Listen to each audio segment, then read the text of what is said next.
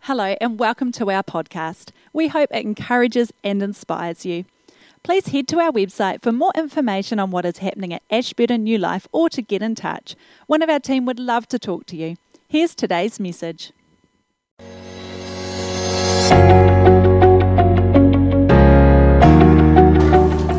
Thanks, Brad. Hey, isn't it great to be in the house of the Lord? Yes. Oh, it's so good to be back with you, meeting together and singing together. And thank you so much for singing The Goodness of God today. That is my all-time favourite song. Has there ever been a better song written? I don't think so. To be back in the house and singing that song just did my heart so good. And it's so nice to be here. And I just want to say that as we're singing The Goodness of God, I mean, I've done life without God, and I've done life with God, and doing life with God is better. Yes. And so if you don't know God, I would encourage you to seek Him out and ask Him questions, because truly doing life with God is so much better than without Him. I'm going to dedicate this sermon to Jono, our beekeeper, today. The title of my message today is The Bee and the Fly. And are we live, Caitlin? Hey, a big shout out to our online audience. Yeah. It's great to have you with us. Give them a hand. So good that you can join us from your living room and hear the sermon this morning. So again, the title of my message today is The Bee and the Fly. I'm going to start with the fly. Think about a fly. They love poo.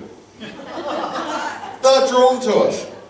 They love to live amongst it, be amongst it. They're happy there. Do you know anybody like that? They like to put their crap on social media, get you involved in all their goings on. And people understand what a fly is like, don't they? But I really want to focus on the bee this morning. You know, the bee is absolutely incredible. They are amazing. They are positive and not negative. They are hardworking, industrious. They live in community. That's a good thing, isn't it? Community. Yep. And sweetness and honey comes from their life. They're productive in a good way. You know a bee? Are you a bee? We want to be a bee, don't we? You know, we are products of our environment. You know, this is our hive, and it's great to be here today. And this is to be an environment of love and honour and unity. A healthy hive allows people to be loved and accepted and discover who you are. Now think about a greenhouse. A greenhouse, they're great for growing tomatoes in. They're really good for growing tomatoes in. You know, because you've got the perfect temperature. And then when you water your tomatoes, you can just put the water right at the base of the tomato. You don't have to wet the leaves or the tomatoes. And you put in a little bit of potash and fertiliser. And wow, tomatoes grow great in a greenhouse. Why? Because of the environment. And the church is to be an environment where people can become their best. The atmosphere of love and honour is an environment which helps people to become the best they can be. Love and honour is a key to creating kingdom culture. So we're going to create a great environment in this place where people are loved, accepted, valued, can be redeemed and restored and live the life that God has for them. And I think about the prodigal son, who betrayed his father, went away to wild living, completely dishonouring the father, living a life that brought shame to the family. He went away and gave himself to sinful, lustful desires and lost everything. And ended up in the pig pen where he even desired to eat the pig food. And the Bible tells us that he came to himself and remembered his father's house, and returned, knowing he wasn't worthy to be his son, but hoping that his father would take him in as a servant. But when he returned, the father showed him unconditional love, unconditional grace, unconditional honour, unconditional restoration. Yeah, if God can do that for prodigals, can we do that also? Yeah. Can this be a place where the hurt and the broken, the lost can come and understand the love of the Father through us? You know, this is our hive. This is the place where people get restored. This is the place where people come to know the love of God. Receiving and giving honour enables us to walk as true sons and daughters of God, restored to our rightful place, to see heaven released in and through our lives.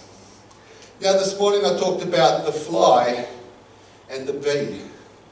Now, if you feel like you identify as the fly, well, I believe you've been lied to. Yeah. You've absolutely been lied to and deceived. Because the reality is you've probably been treated like crap, told you crap, and that's all you know. But the Bible tells us that you are fearfully and wonderfully made, that you are the apple of God's eye. You've been lied to. I just want to say that there are no flies in this place, there are only bees. There's bees that have been lied to, and bees that need to discover their true identity and understand what God says about you. Right. So could you do me a favour this morning and turn to your neighbour and say, "You're a bee." And now your other neighbour and say, "You're a bee."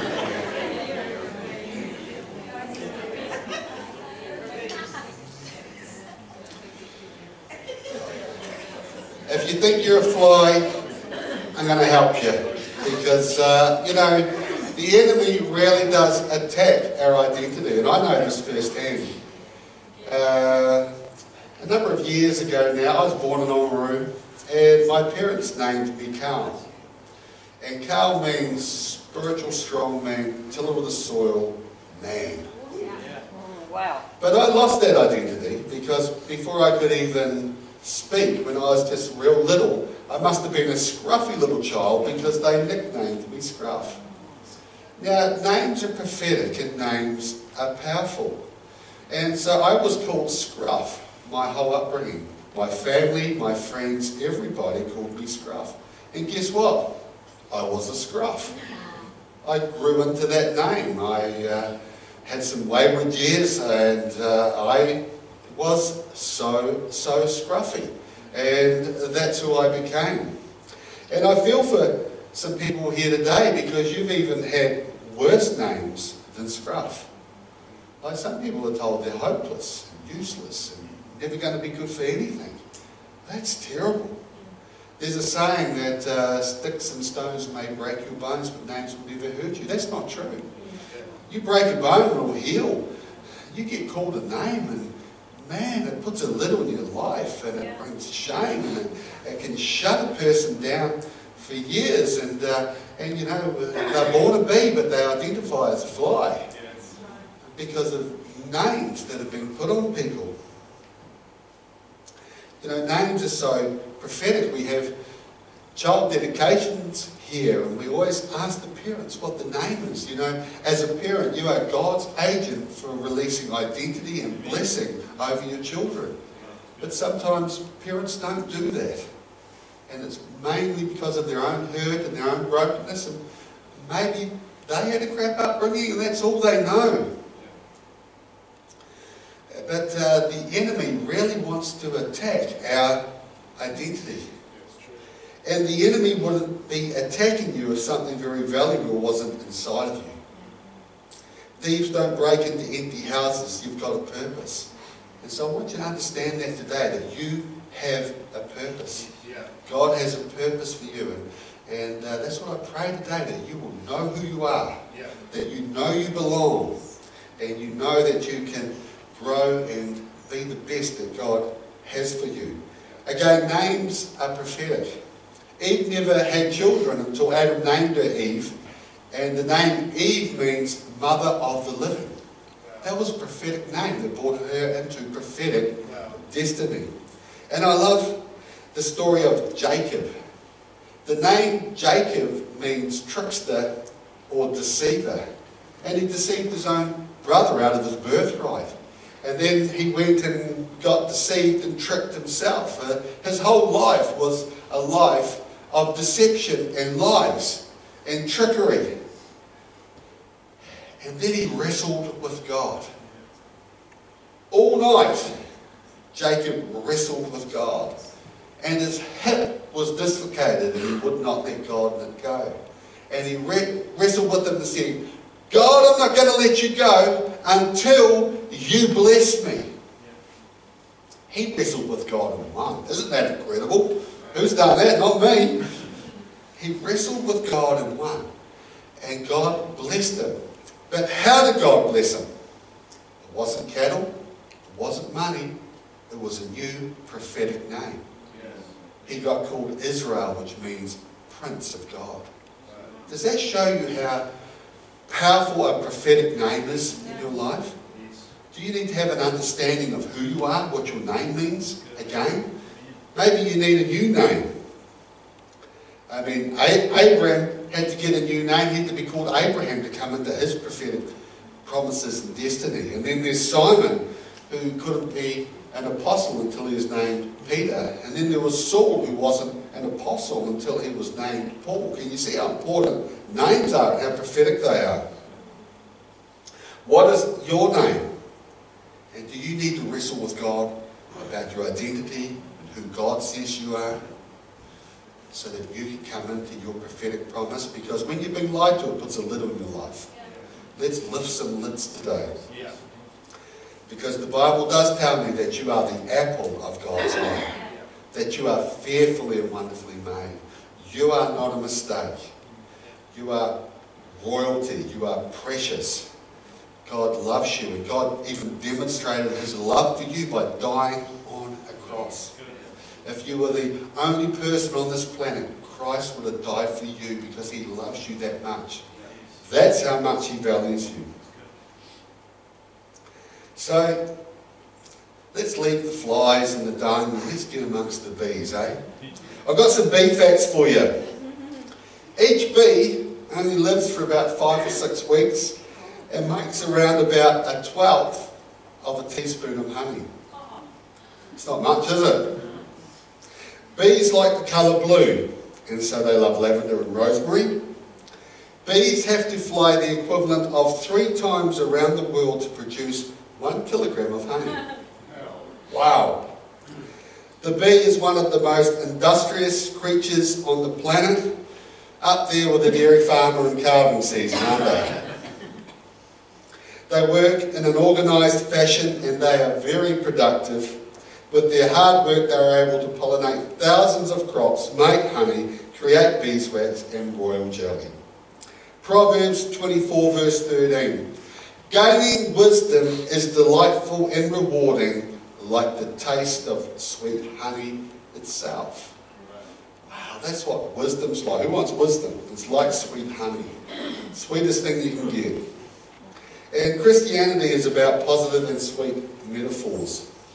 Bees work in an organised system in spite of having hundreds and thousands of bees in a single colony. They are able to work efficiently because they stick to each of their roles. So you've got to know your role and you've got to know your calling. And if God has called you to be a queen, then be a queen. Eat your royal jelly and be the best queen you can be. Know that you are a bride of the King of Kings. And rise up. Sarah, you're called to be a queen. Sarah, you're called to be a queen. Rise up and be the best queen you can be. If you're called to be a queen, walk in your royalty and authority. Be even Trish. Be a queen. If you're called to be a queen, Be the queen. For young men, if you're called to be a queen, walk in your royalty, walk in your authority, and know who you are. You're a bride of the King of Kings. And who remembers Deborah in the Old Testament? A judge of Israel, a leader. Did you know that her name translates to mean bee? Wow. And she was a prophetess, a judge, a leader, and an amazing woman of God. God raised her up to lead. And I've heard people say that, oh, well, God only used Deborah because no man in the land would step up to the plate and lead. Well, I don't believe that for a moment. Not at all. I mean, God used Moses, who was a murderer. He used David, who was an adulterer. And think about Gideon. He was a coward of a man, hiding from God, hiding from the enemy, and God could use him. So I don't believe for a moment that God only used Deborah because no man would step up. God uses who he chooses to use, and he used a woman to step up and to lead Israel at that time. And so if you're called to be a queen, be a queen. And then there's drones. The drones, those bees, they protect the hive. And they're amazing, and I liken them to our intercessors, our spiritual warriors, our people that watch over the house of God, and God shows you stuff to pray into. If you're called to be a drone, if you're called to be an intercessor, if you're called to be a watchman, if you're called to be a spiritual warrior, then that's what you do. Yeah. That's your place. Rise up into your calling and do that with all your might. And then there's the workers, the busy bees. You know, we're to roll up our sleeves and to serve. We get ourselves on rosters, we serve in our community. If you're called to be a worker, you work. Even Jesus says, I did not come to be served, but to serve and to give my life as a ransom to many. How much more should we be serving if we're called to be a worker? Called to serve. Then if you're called to serve in the body of Christ and serve in the kingdom, then let's serve. Let's serve one another. Let's serve the King of Kings. Let's go. Isaiah 7 verse 18. And it shall come to pass in that day that the Lord will whistle for the fly that is in the furthest part of the rivers of Egypt. One of the names of the devil is Beelzebub, which means Lord of the Flies. And Egypt is always a picture of the world. And it shall come to pass in that day that the Lord will whistle for the fly that is in the furthest part of the rivers of Egypt, and for the bee that is in the land of Assyria. Flies can form in great number when they were, you know, they were one of the plagues in Egypt. But the bee is likened to the Assyrian army. The Assyrian army had systematic training and an orderly march. The Assyrians were effective strategists and worked in unison. As we see more and more plagues coming on the earth, it is so important that the church stands together in unity. Like the Assyrian army, together in unity, each one knowing their role, we are stronger together. Psalm 118 verse 2. They surrounded me like bees. They went out like a fire among thorns. In the name of the Lord, I cut them off.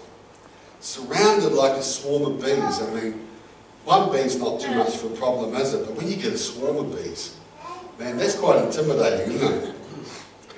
So we are stronger together. A bee's stinger is known to inflict sharp pain, which is compared to a fire among thorns. You ever had the little thorn of a bee go into you? It burns. It's a good analogy, isn't it? That little thorn burns. It sets you on fire when they sting you. Bees will fight and die for their hive.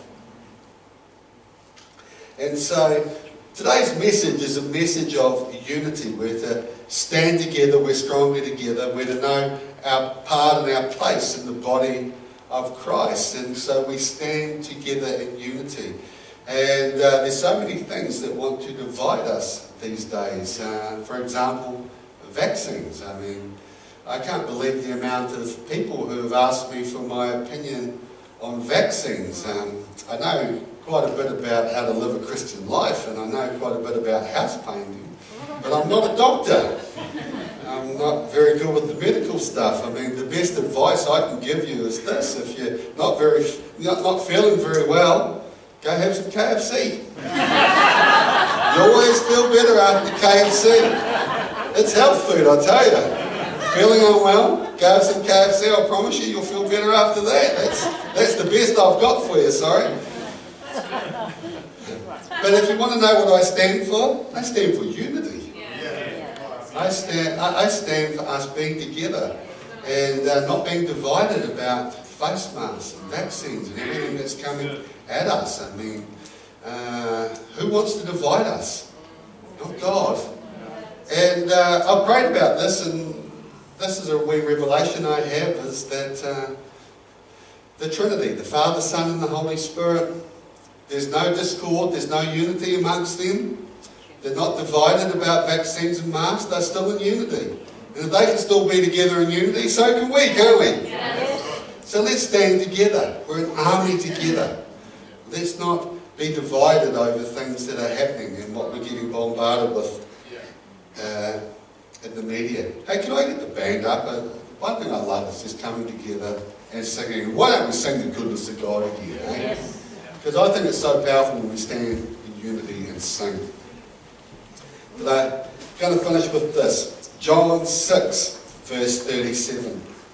All that my Father gives me will come to me, and the one who comes to me I will most certainly not cast out. I will never, never reject anyone who follows me. You know, God will never reject anyone. Not the prostitute, not the tax collector, not the prodigal son, not the vaccinated, not the unvaccinated. Anybody who comes to God, He will never, ever reject them or cast them out. We should be the same. That's us, the church. Everybody's welcome. Everybody can come. We don't turn people away here. Everybody can come into an environment where they're loved, they're honoured, and they can discover themselves and be the be that God has called them to be. Isn't it incredible the bee and the fly analogy? Did you kind of get that straight off the bat today? Yeah. We're to find ourselves, discover who we are in Christ and what we're called to be, and be the best bee that we can be. Busy bee, you know, praying, interceding. If you're called to be a queen, be a queen. Why don't we stand and why don't we worship God together today?